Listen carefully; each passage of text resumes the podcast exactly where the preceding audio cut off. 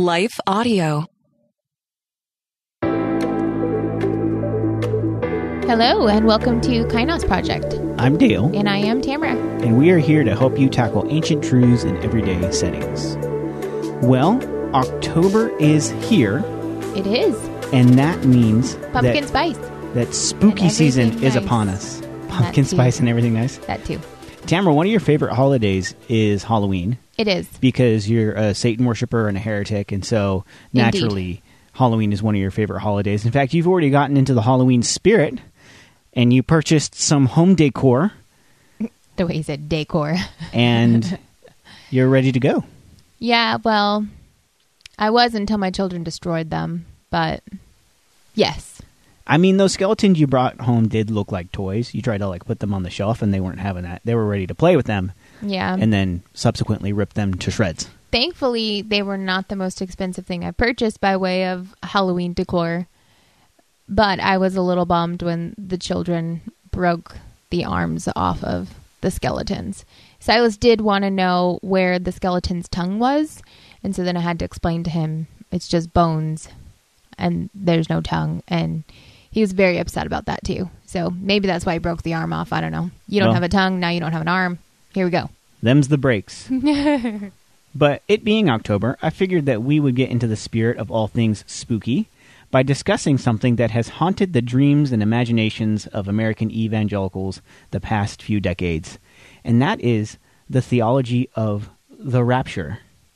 And in particular, a phenomenon that has been popping up in some evangelical circles and some evangelical circles, uh, and it's been popping up for a while. Uh, but it was actually brought to light recently by a kind of bombshell CNN story, uh, uh, an article uh, about this phenomenon that is rapture anxiety. So I thought we'd talk about that today, but we'll do that in just a moment. Hi, everyone. If you've been injured in an accident that was not your fault, listen up. We have legal professionals standing by to answer your questions for free. Call now and find out if you have a case and how much it's potentially worth. Call 800 497 4410. I'm here with spokesman John Wolf. So, John, tell everyone listening who should call right now. Well, Maria, first off, thank you for having me here. It's always nice to answer the listeners' questions. Now, as far as who should call in, anyone who's been injured in an accident and think you deserve compensation, give us a call right now. 800 497 4410. You'll find out if you have a case and how much it's potentially worth. Thanks, John. You heard it, folks. Take advantage of this opportunity and call now. 800 497 4410. Advertisement sponsored by Legal Help Center may not be available in all states. So, the rapture. Let's talk about that today. So, the idea of the rapture, dear listener at home, if you don't know what that is, is this idea that Jesus is going to come back prior to coming back in his glorious return. And when he comes back in this kind of secret return, he's going to take Christians out of the world to be with him in heaven. And this event will basically signal the beginning of the end of the world. And so there's a couple different viewpoints out there about the rapture, uh, but probably the most popular viewpoint is that the rapture could happen at any moment. That at Right. any moment you could be taken away, that cars will be left without their drivers, that Clothes. clothes will be left without their bodies, Yes. and it'll just be in an instant. And this view, kind of beginning in the latter half of the uh, 20th century, this viewpoint of of the rapture and that belief uh, really became prominent in evangelical spaces and like really strongly emphasized, like to the point where certain Christian leaders have built their entire platform on pretty much just talking about the rapture and other end times related theories and theology. Yeah, where it's not something they're only talking about, you know, at a certain time of the year or once a year. It's a topic that continues to circle it's back. rapture season. It's well, not that it's rapture season, but you know, there are some pretty fundamental topics that I think churches are mindful of and want to speak on throughout the course of a year. Right. And speaking of end times and ecclesiology and eschatology, those are just fundamental things that at some point as a preacher you should probably make sure it makes it into the preaching calendar. But there are other churches that this is Like, every this is- Sunday. this is their thing. this, this is, is what we talk about. yeah, yeah. Yeah, and it's also inspired like tons of Christian books and movies. Probably the most popular among them be- being Left Behind, the books and the Kirk Cameron film, and Yeah. later the Nicolas Cage film. I didn't see that one. I didn't see that one either. And the Left Behind series, they did multiple versions of that. There was like a teenager version, which of course my mother bought me, and I read all of them. They were much smaller than the really large books for the adults. And then there was even a younger version for like elementary school and even preschool kids. So it really became an industry in and of itself. Yeah, I mean, Tim LaHaye wasn't the first person to be, you know, on this train of this kind of stuff. Mm. I forget who the other author was, but Tim LaHaye is kind of like the the big The name, big name. in there. But he was certainly My man made some money. yeah, he it really took off with him. And apart from even just the books, you also had again the sermon series and a lot of plays. I had seen many plays that depicted the rapture. Um, Did people just like spin off stage, or yeah, pretty much. was there like a curtain that dropped and then like it was just their clothes? yeah, it was just the next scene, and they were all gone, and there was like piles of clothes on the stage. So yeah, it was. I mean, it was pretty awesome. terrifying as a as a kid in elementary school. I remember having long conversations with my mom, and I was just filled with tears because I was so afraid of being left behind. Right. Yeah, and so that's kind of what I want to talk about today because uh, because there was such this strong emphasis on this rapture theology, uh, along with these fictionalized images and literature and plays and movies, many people who grew up in homes in the 80s, 90s, 2000s, where they were like constantly being told uh, to be ready to be snatched up by Jesus at any moment, or if they weren't ready, they would be left behind to endure the great tribulation and worldwide earthquakes and all kinds of natural catastrophes, and they would either have to take the mark of the beast and get their heads chopped off by associates of the Antichrist. And so, because of that, understandably, that has led to a little bit of anxiety in some people when you're just at the dinner table talking about the possibility of your entire family disappearing into thin air and you being beheaded. Where that's just like, you know, that's a strong point of emphasis in your daily life is to discuss these things. Absolutely. I could say I have rapture anxiety. Uh, you know, you wake up and your whole family's gone and you immediately don't think, oh, maybe they went to the store. Maybe there's a note left letting me know because now I'm a teenager and it's okay for them to leave. Immediately, your first thought is, oh no, I've been left behind. And I know so many other people who have similar stories where the most logical and rational explanation for a certain panic in a situation of, the rest of your family or the rest of the people you were with not being in that room anymore is certainly the rapture happened. And I thought I would be raptured, but here it You is. I was not. Yeah, and there's so many stories that um so this CNN article it was titled for some Christians rapture anxiety can take a lifetime to heal. And they they interviewed a couple of different people um, but then there were comments once the article was published of people sharing their stories and very much this similar story like this one person in uh, one post commented about how they came home from like school and then they saw like a pile of clothes and there was nobody in the house and so they thought that they got left behind and so they started calling up all their church friends couldn't get a hold of anybody. And it turns out that like a friend had come over and had gone out on a run with his sister. And that's why the clothes were there. And they were Yeah. that's why no one was answering the phones because they were on a run or whatever or someone like you know waking up from a nap and like their mom mm-hmm. went to the store and then there's a pile of clothing on their parents bed and the house is quiet and you you think that you got left behind like that's not an uncommon rare thing where you- people wake up in a cold sweat Yeah. thinking that like they're going to get their their heads chopped off Mm-hmm. in the coming years Has that ever happened to you? Have you woken up in some bizarre situation, and no one was home, or it was just abnormal and you assumed the rapture happened? uh no i don't think i Oh, ever assumed the okay. rapture had happened. I certainly did. I'm like, oh no, I'm going to have to get my head chopped off because that's the next thing you're supposed to do as a Christian, right? If for whatever reason you didn't make it into the rapture, now you're in the great tribulation and the option is to take the mark of the beast, which you don't want to do that, right? So you, of Maybe course, you don't.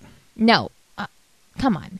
so you don't want to take the mark of the beast, and that means the only other option is to get your head chopped off. And that was I had nightmares as a kid about my head getting chopped off because I was so afraid of accidentally taking the mark of the beast, or I had the mark of the beast, didn't know it, and I was manipulated into it, or whatever. And I would wake up just in tears, thinking, "Oh no, I missed it, and I was supposed to get my head chopped off, and I didn't because I accidentally took the mark of the beast."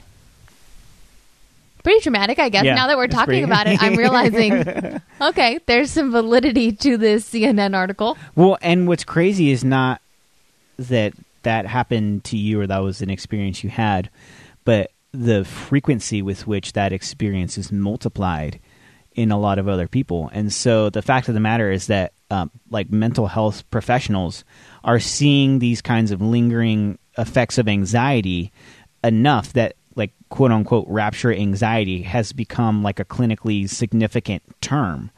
And in the CNN article, they uh, interviewed a number of people, but one was a religious researcher named Darren Slade, and this is something that he said. He said, quote, This is a new area of study, but in general, our research has revealed that religious trauma leads to an increase in anxiety, depression, paranoia, and even some OCD like behaviors, such as I uh, need to say this prayer of salvation so many times, or I need to confess my sins so often. Now imagine you are taught that at any minute you could be left here on earth. What does that do for the teenager who just had premarital sex or even simply took the Lord's name in vain? And they go on to just like talk about the real anxiety of like um the phrase I heard growing up, and this is like super twisted. Like Jesus can see you even when you're peeing. Like he sees you everywhere. He sees all, and so Yeah. if you even slip up by being a normal teenager who does normal teenager foolish things, if Jesus comes back at that moment, man, like what happens? Do you not make it in? Do you get left behind? But now that chopped be- off. Right, but that understanding of um, the end times then influences in whatever way your theology of salvation. Right, so we now have that unfolds another conversation of how does salvation work? Can you lose salvation, or once you are sealed by the blood of Christ, it can that be undone by some kind of sin so it's just interesting how those understanding of salvation itself and whether or not once saved always saved or you can lose your salvation. And then your theology of the rapture really become pretty intertwined. And if you have a fear of losing your salvation or this lack of security of your salvation the end times and the rapture specifically is absolutely terrifying. Because if you have assurance of your salvation in Christ and knowing that nothing can take away your salvation, then the rapture really shouldn't be that concerning. I mean, yes, the idea of just being like swooped up in the middle of a moment is really startling, but what has played into a lot of fears of myself and even other people I know is that fear of, oh no, what if I wasn't really saved?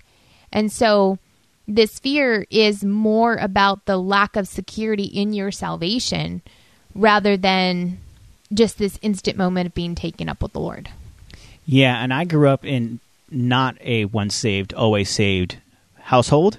So there was a bit of existential dread, just low level existential dread that came along with the idea that the rapture could happen at any moment. But what's interesting about this theology of the rapture is that it actually so me growing up like the rapture theology, it wasn't like expressed as like this is the particular tradition we're in. It was like this is, This is the the, Bible. yes. This is what the Bible says. Um, but if you look into it, what's interesting about rapture theology is that it is part of a specific sliver within the Christian tradition, and actually a relatively recent one if we are thinking about the scope of you know Christian tradition for the past 2000 years. So we want to talk about that, but we'll do that in just a minute. All right, so we're talking about rapture theology, but we want to put it in perspective of all the other different end times or eschatological theological viewpoints.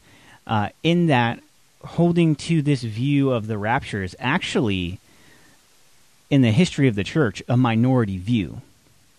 And what's interesting about it is that for us who grew up evangelicals, there's only a small sliver in the church, both like globally and historically Right. that has fallen in this camp, and it just so happens to be the camp that we were raised up in. So Catholics don't hold to this view. A lot of mainline Protestants don't hold to this view. It's pretty unique to American evangelicals to have this sort of view. Right. And for me, growing up, I didn't know that was the case. I thought this is just the Christian view of how God is going to redeem humanity and his relationship uh, with humanity is going to look like this as he carries out um, that final act of restoring and bringing back the wholeness of humanity, his creation. But like you said, in regards to church history, it's this is not the widely held view and even in regards to Christianity as a whole now across the entire globe, this is really only within the sector of American evangelical Christianity. But we took it at the go- as the gospel because Tim LaHaye and Kirk Cameron told us so. And so, but uh, rapture theology it's part of a broader framework of theology referred to as dispensationalism. And dispensationalism is this theological system that was kind of formalized by this theologian named John Nelson Darby in the 19th century. And really, in the simplest terms, it sets forth that God has orchestrated history in di- distinct eras or dispensations. So there was one phase or dispensation before sin entered the world, and then there was the promise to Abraham and the establishment of Israel, and that was a dispensation of God's particular uh, sovereignty and providence and grace in that time. Then there was the dispensation of the period of the Mosaic law. And then there was this dispensation where Jesus came and there was the beginning of the age of the church. And uh, dispensationalists would say that that's the dispensation that we're in right now is the church era. And then to dispensationalists, they believe that there are future eras that will come after the church age. So the rapture would kind of mark the end of the church age. Then there would be the Great Tribulation. Then there would be the millennial reign, where Jesus comes and physically reigns on the earth for a thousand years. Then there's the final judgment. And then finally, the eternal state, where there's a new heavens and a new earth. And there's kind of some differing views within that, but that's kind of the, the main kind of framework. Yeah, there are some who might say there's more or less uh, dispensations within the history of God's working with humanity, but for the most part, there's seven to eight main dispensations that people who hold to dispensationalism would agree upon. Right. And you can kind of quibble over, like, what from one to the next, but Right. But most, I think just about every dispensationalist would agree we are in the dispensation of the church age. Correct, and that that um, dispensation will be ended either with the rapture or the start of the Great Tribulation. And there's a little bit of discrepancy there because there's pre-mill dispensationalists who think that basically the rapture can happen at any moment.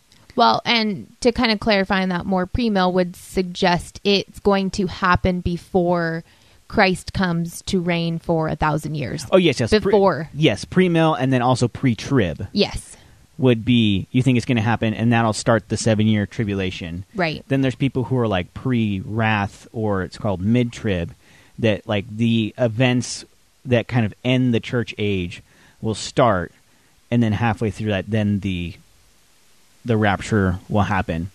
And then there's others who think that it'll happen at the end of the tribulation where Jesus basically does like a quick stop by and pick up on his way back to do the millennial reign.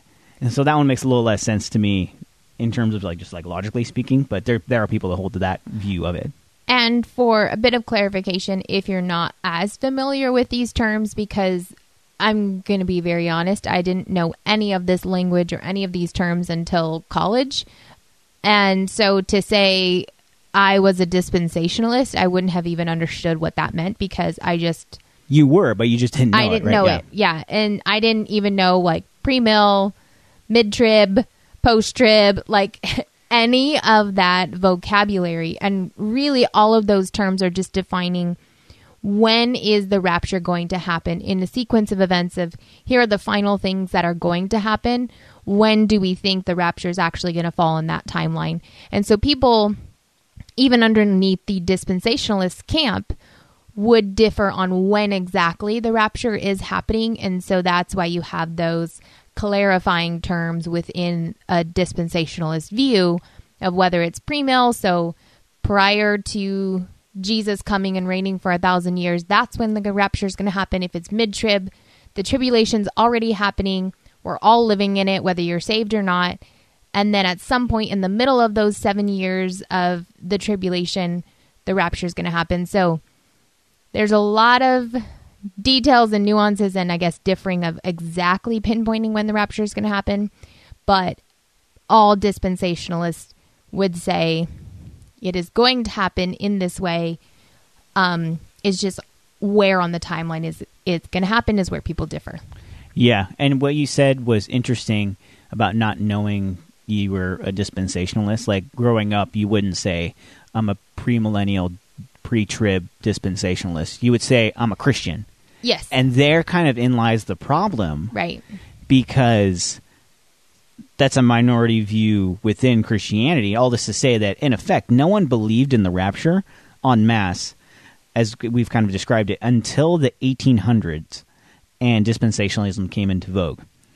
And so, like, I mean, there were small pockets of theologians who had made maybe made statements that had alluded to this, but there was no real traction to the idea of the rapture until the 1800s, which means that we went 1800 years of church and literally no Christian tradition in Roman Catholicism, in the Eastern Orthodox Church, in Protestantism had ever really had this idea until Yeah. dispensationalism was kind of like mm-hmm. formalized and codified. And it doesn't make it wrong to say because it hasn't been part of church history, this is the incorrect view as we understand the end times.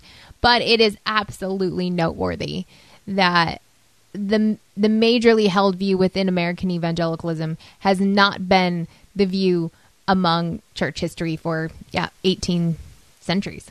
Yeah, it's not the quote unquote Christian view, it's a Christian view. Yeah. And relatively speaking, a recent one mm-hmm.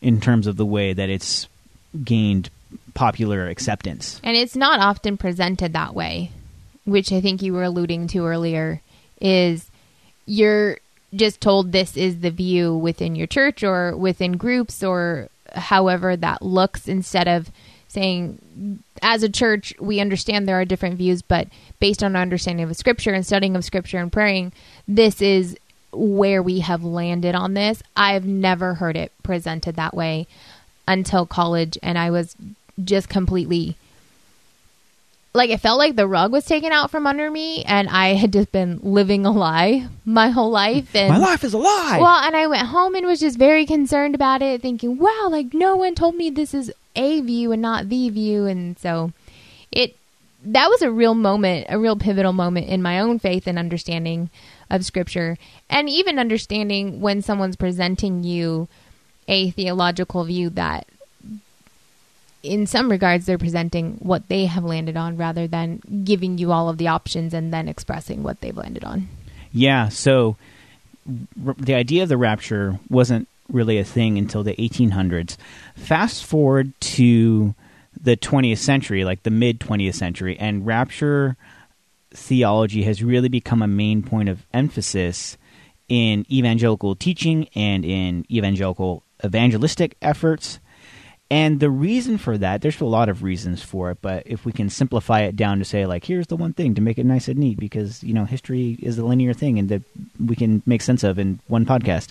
Right. But one of the reasons uh, we can attribute that to is the fact that we were like at the height of the Cold War, and it felt like a very real possibility that the end of the world was coming soon via nuclear annihilation.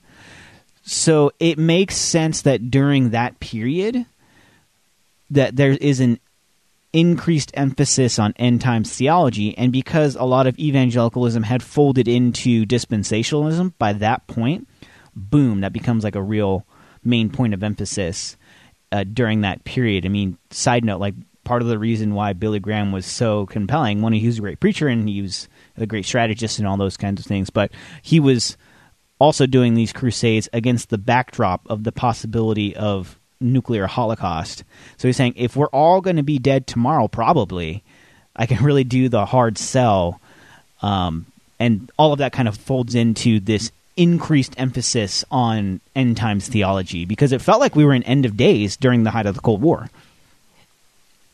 Which makes complete sense. If that is all that is happening around you and it seems as if this is a very present reality, of course, we're going to start wondering what does this actually look like in scripture, where previous generations it might not have been on the forefront of their mind because they weren't dealing with this massive war that could wipe out the entire world. Like that just wasn't within the framework of how they were thinking about war at all. But now it is, and it's a real possibility. So we better brush up on our theology on what do we actually believe about this? What does the Bible say about this? So it makes sense that this all came out during the Cold War because previous generations, it just wouldn't have been what they were facing. It wouldn't have been a reality that they were looking to Scripture for answers for. Yeah, and what's interesting is about this at the height of the Cold War, this is really emphasized. This minority view kind of becomes projected as though it is like you know the authoritative Christian view in a lot of circles. But even as the Cold War began to wane and the threat of nuclear war with it, there was such an emph- emphasis within evangelicalism still on this theology that it became just a frequent topic of Christian publishing and media. And so the what kind of happened in that moment of what was on people's minds kind of became immortalized in Christian publishing and media. And so fast forward again to like the 80s and the 90s, there was stuff certainly in the 60s and the 70s that was fictionalized tellings of the rapture and things like that. Um, but it, it was kind of present through those decades into the 90s where you have kids that are pretty much raised on these stories um, that are kind of like based on true future events, quote unquote, that are trying to imagine what this rapture is going to be like. Uh, and obviously, the most prominent among them was Left Behind, and I think the first book came out in like 1995. So that really is kind of like the apex of this mm-hmm. building into this media machine around uh, theology. That if you speak to somebody who is uh, not in a really evangelical Protestant denomination, who's Eastern Orthodox, who's Catholic, to them, this theology is kind of a fringe view. Mm-hmm.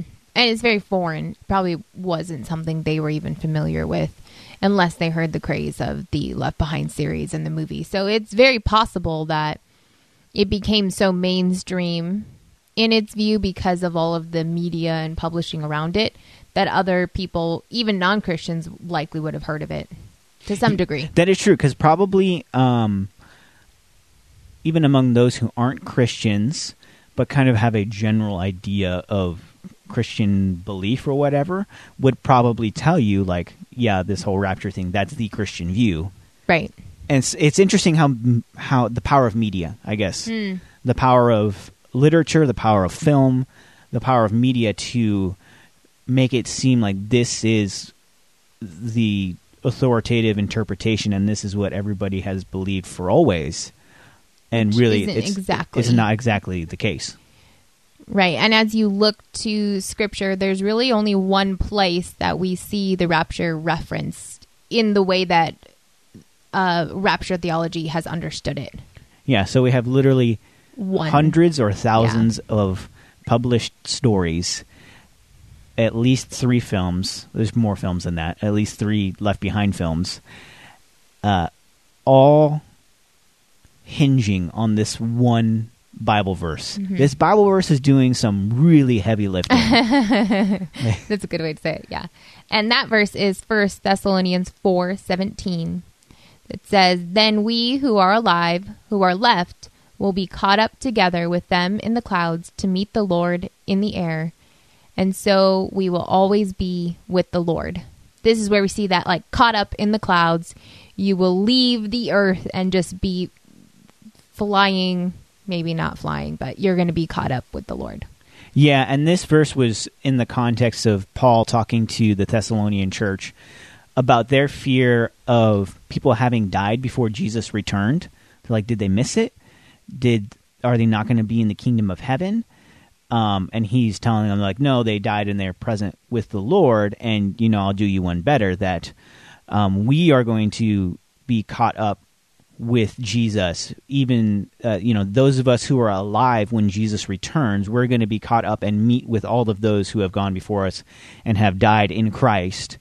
Uh, and that's where they, you know, this idea of the rapture comes from. This phrase "caught up," which in Greek is harpazo.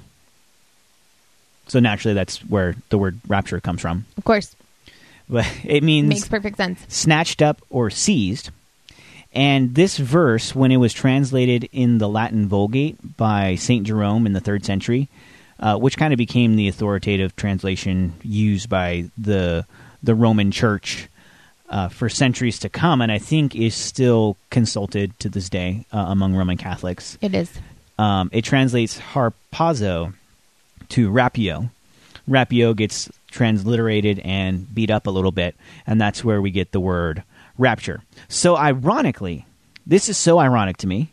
Ironically enough, the term rapture, which is a theology held almost exclusively by evangelicals who tend to have a great amount of distaste for Roman Catholics, derives from a Latin word, a Roman word, found in the authoritative translation used by Roman Catholics who themselves do not hold to rapture theology.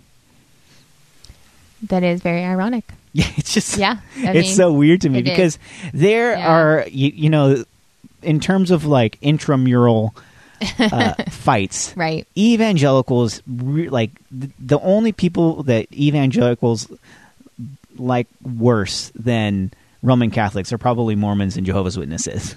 Where there's just I grew up a lot of, around a lot of like really like anti-Catholic Really? rhetoric. Mm, Yeah. I didn't. I didn't see that a lot. Within white ev- evangelicalism, there's like a lot of that. I think there were, for my community, there were a lot of families who grew up in the Catholic tradition and the Catholic faith, and and now they're Christians. So I think there was a little bit more respect for the Catholic faith within the communities that I grew up in, um, even though they were essentially converting out of it into Christianity. Yeah, I I grew up around a lot of that too, but it was like I was raised Roman Catholic, and then I actually became a Christian Mm, because I wasn't Roman Catholic anymore. So there's like that little kind of yeah. kind of tilt to it. Uh, but those who uh, hold to this rapture theology, so that's the one verse, right? But there's a constellation of other Right, because you have this that- like thief in the night view Yeah, that and- accompanies it. And that's a pretty heavy part of it is not only will you be taken up in the clouds, but it will come at the most random moment, just like a thief in the night who comes to steal from you. But Ye- yeah, so that thief in the night um, phrase is used a lot. It's in Revelation sixteen fifteen. It's in Matthew twenty four forty three. Uh, Jesus said it. First Thessalonians five two and First Thessalonians five four. Second Peter three ten. So we have Jesus, Peter, and Paul all using this phrase at one point or another, and they're all talking about the same thing, but they're not talking about uh, the rapture per se. Whenever they're speaking about it, they're they're talking about the day of the Lord or uh, the day of judgment. Those two terms are used kind of interchangeably. Where it's talking about people are going to be living their lives, and the day of the Lord will come like a thief in the night, like a like it will be a very violent, jolting thing when the Lord returns to judge. And so it's referring more to the swiftness uh, of the final judgment rather than the idea that Christians would be snatched up out of their clothing in the middle of the night and out of their cars and things like that. I mean, those things are related, um, but those who hold to a rapture theology kind of They're intertwined. they tease They're those meshed. things out and say that this is referring to the rapture of uh, a pre return of, of Jesus in glory. Right. In scripture, the day of the Lord is a very significant moment. You you read about it in the Old Testament and you read about it in the New Testament. Is the day of the Lord is this final day of judgment. And in the Old is that- Testament, there were many days of the Lord, Right. kind of like lowercase d days Yes. of when judgment was visited upon whoever he said Uh-huh. judgment was going to be on. Like this is the day of the Lord. but then there is one, the day of the Lord, Mm-hmm. which is referring to the final judgment. And what's interesting about that is when you speak of the rapture for Christians, right? The rapture is a good thing because you're going to be with the Lord. But the day of the Lord is throughout scripture is is like kind of a scary moment in time because this is the day that the day of the Lord is judging people. And I've always found it interesting that oftentimes I haven't heard about the day of the Lord like preaching wise on like on a Sunday morning service. I, I had never heard the day of the Lord preached. It wasn't until undergrad Old Testament course where we really spent a lot of time on understanding the day of the Lord. And it was in that moment it all clicked. I thought, wow, the day of the Lord is kind of a moment It's kind of it's, terrible, yeah. It's kind of a scary moment in time, and you just really think about all of the sin of humanity that has accumulated. And this is the day when the Lord is finally judging humanity for its sin. Yeah, that's not a day that we're like thinking of and it's exciting about. But yet the rapture was always painted as this is the day when all of you know people of faith are going to finally be with the Lord and you get to at least in the the faith that I was in and you get to avoid the tribulation and the day of judgment and all of these other things that are going to be happen that are going to be pretty terrible and scary for people. yeah, I mean, if you're mid trib, you're like, well, your head might get lobbed off still. Yeah. It- But- but if you stick around, if you survive long enough, Right, but pre-trib, I mean get yours. Pre trib's like, you know, free ice cream for everybody. That's exactly what it was. All you have to do is make sure you make it to the rapture. You're in the clear. just by the, the the hair of your chin. Yeah. Make it to the rapture.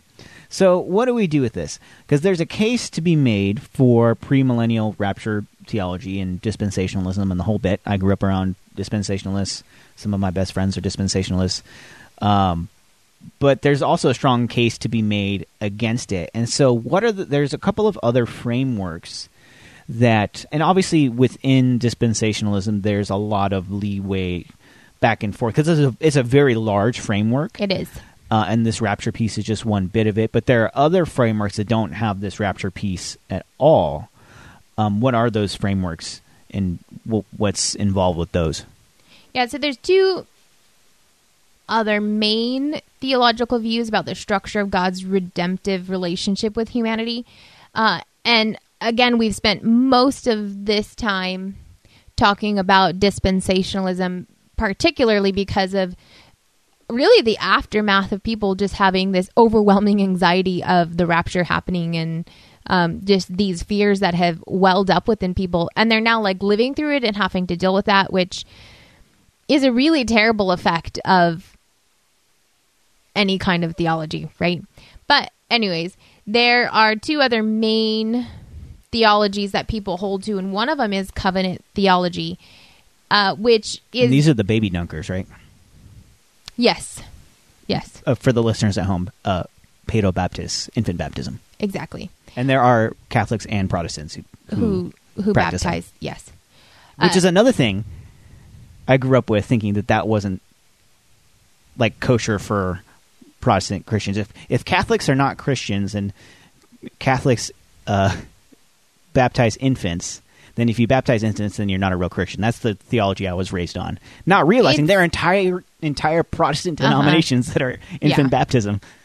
it's just a terrible way to view theology is because we dislike this group of people of faith then everything that they do is not the christian way anyway so back to what i was talking about covenant Sorry, that was a theology tangent of- you really went off on a Sorry. tangent there so covenant theology is this understanding that god has structured his relationship with humanity by covenants So throughout the Old Testament, there are various covenants established by God. You see the covenant with Abraham, the giving of the law, the Davidic covenant, and then the new covenant um, after Jesus comes.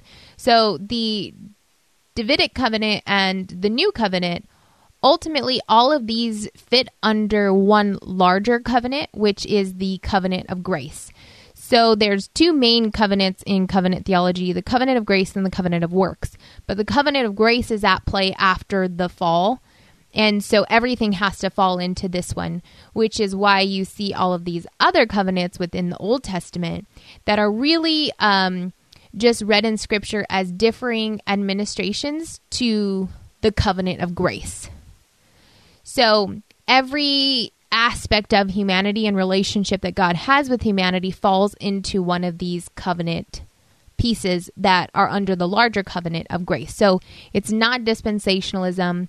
It is now we are in this new covenant, and this is the covenant that we are going to continue to be in until Christ's second return. I'm not going to lie. The differences between covenant theology and dispensationalism feels like semantics. Like, oh, we just swap out dispensation for covenant.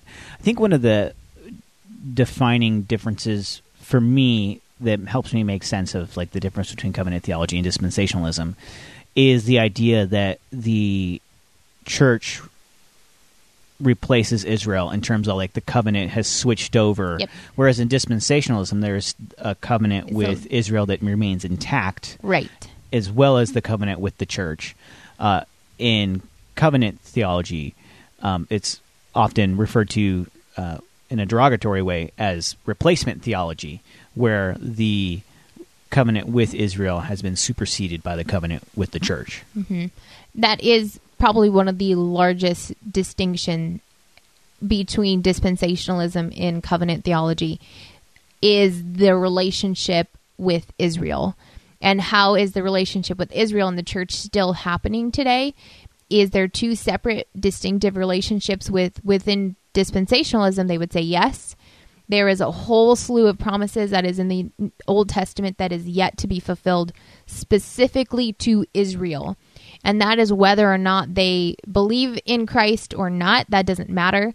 There are still promises that have yet to be fulfilled to Israel, which interestingly enough has pretty dramatically impacted our politics and the way that we view Israel. That's why Christians who are dispensationalists fight so much for the independence of Israel because they want to see the fulfillment of the promise of God that Israel will once again have their land back. And so Americans then understand that to mean, in a very literal sense, Israel is going to be an independent nation and they are going to be on the land that God has promised them. So then, as Americans, how do we help move that promise forward? That means we must always and forever be allies of Israel, regardless of anything else, regardless of any other reason, any other political reason, any other ethical, moral.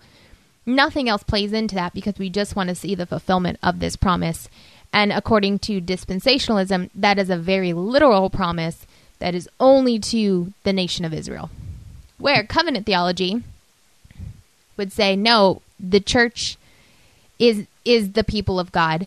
It was Israel that God was working through, but now we're in this new covenant where, like you said, because of Christ, that the new covenant has superseded what we saw within the Old Testament of Israel.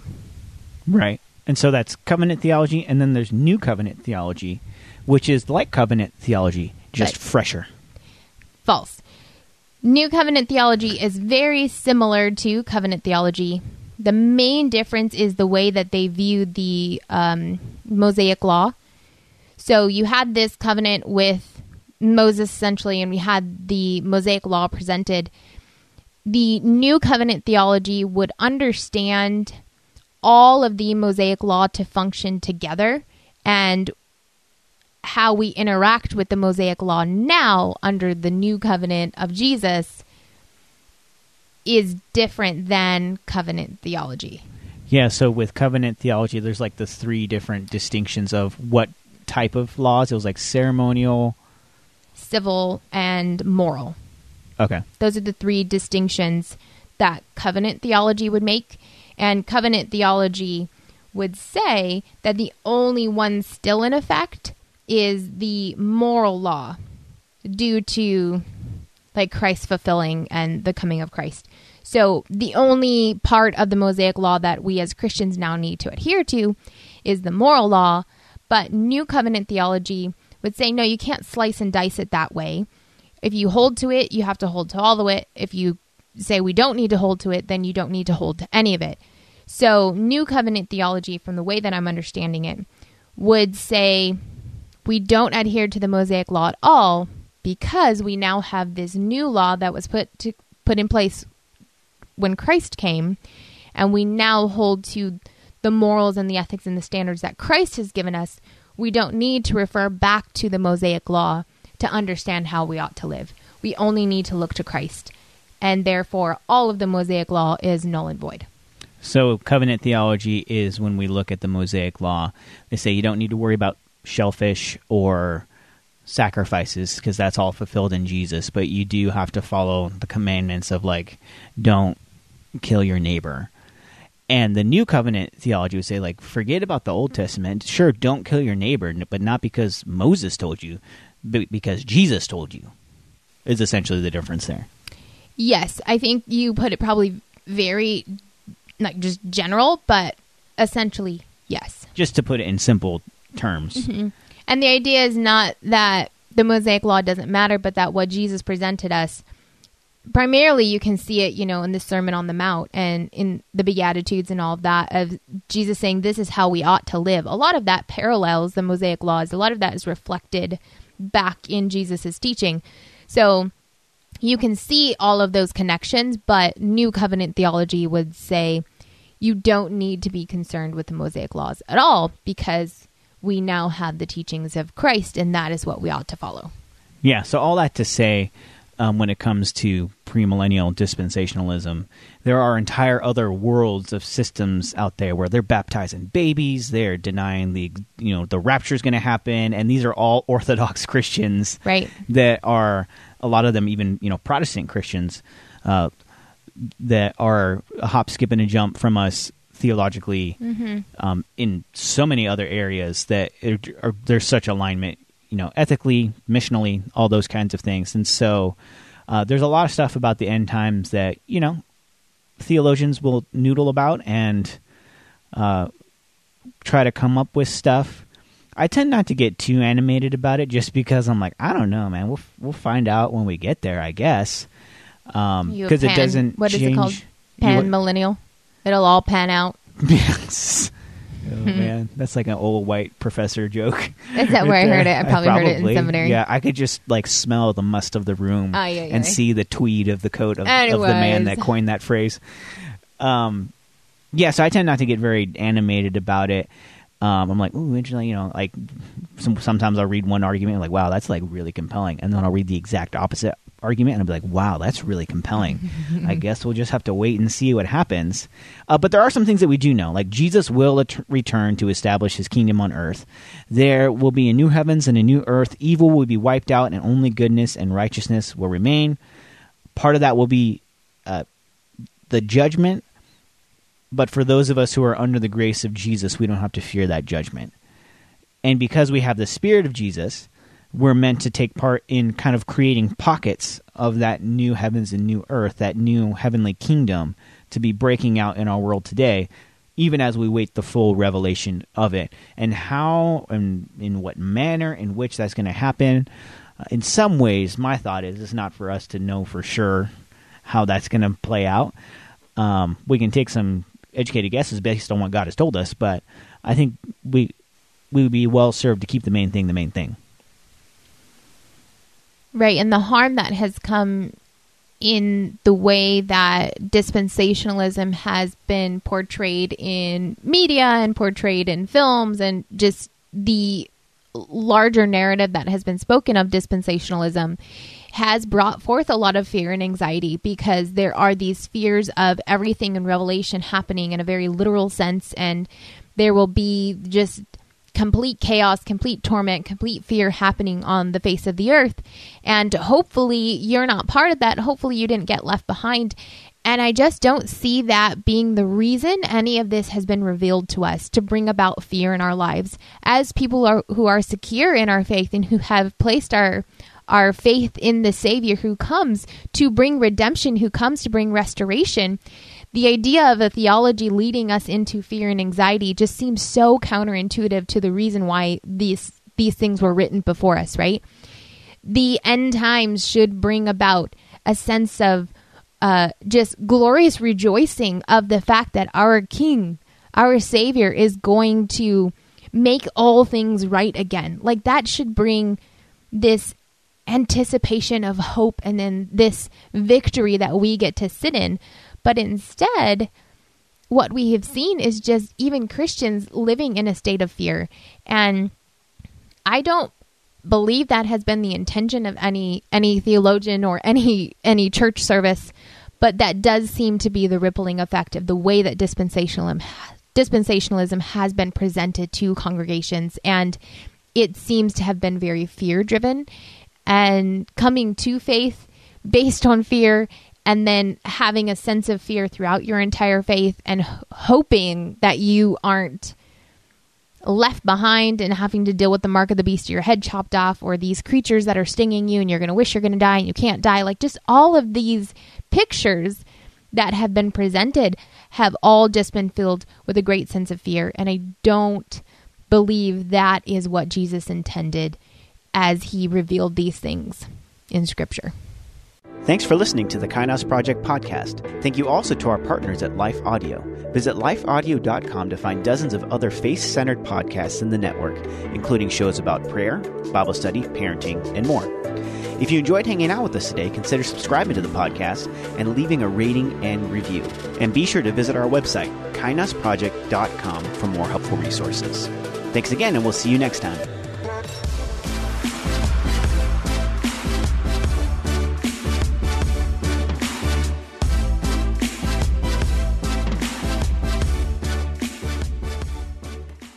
Is life feeling chaotic?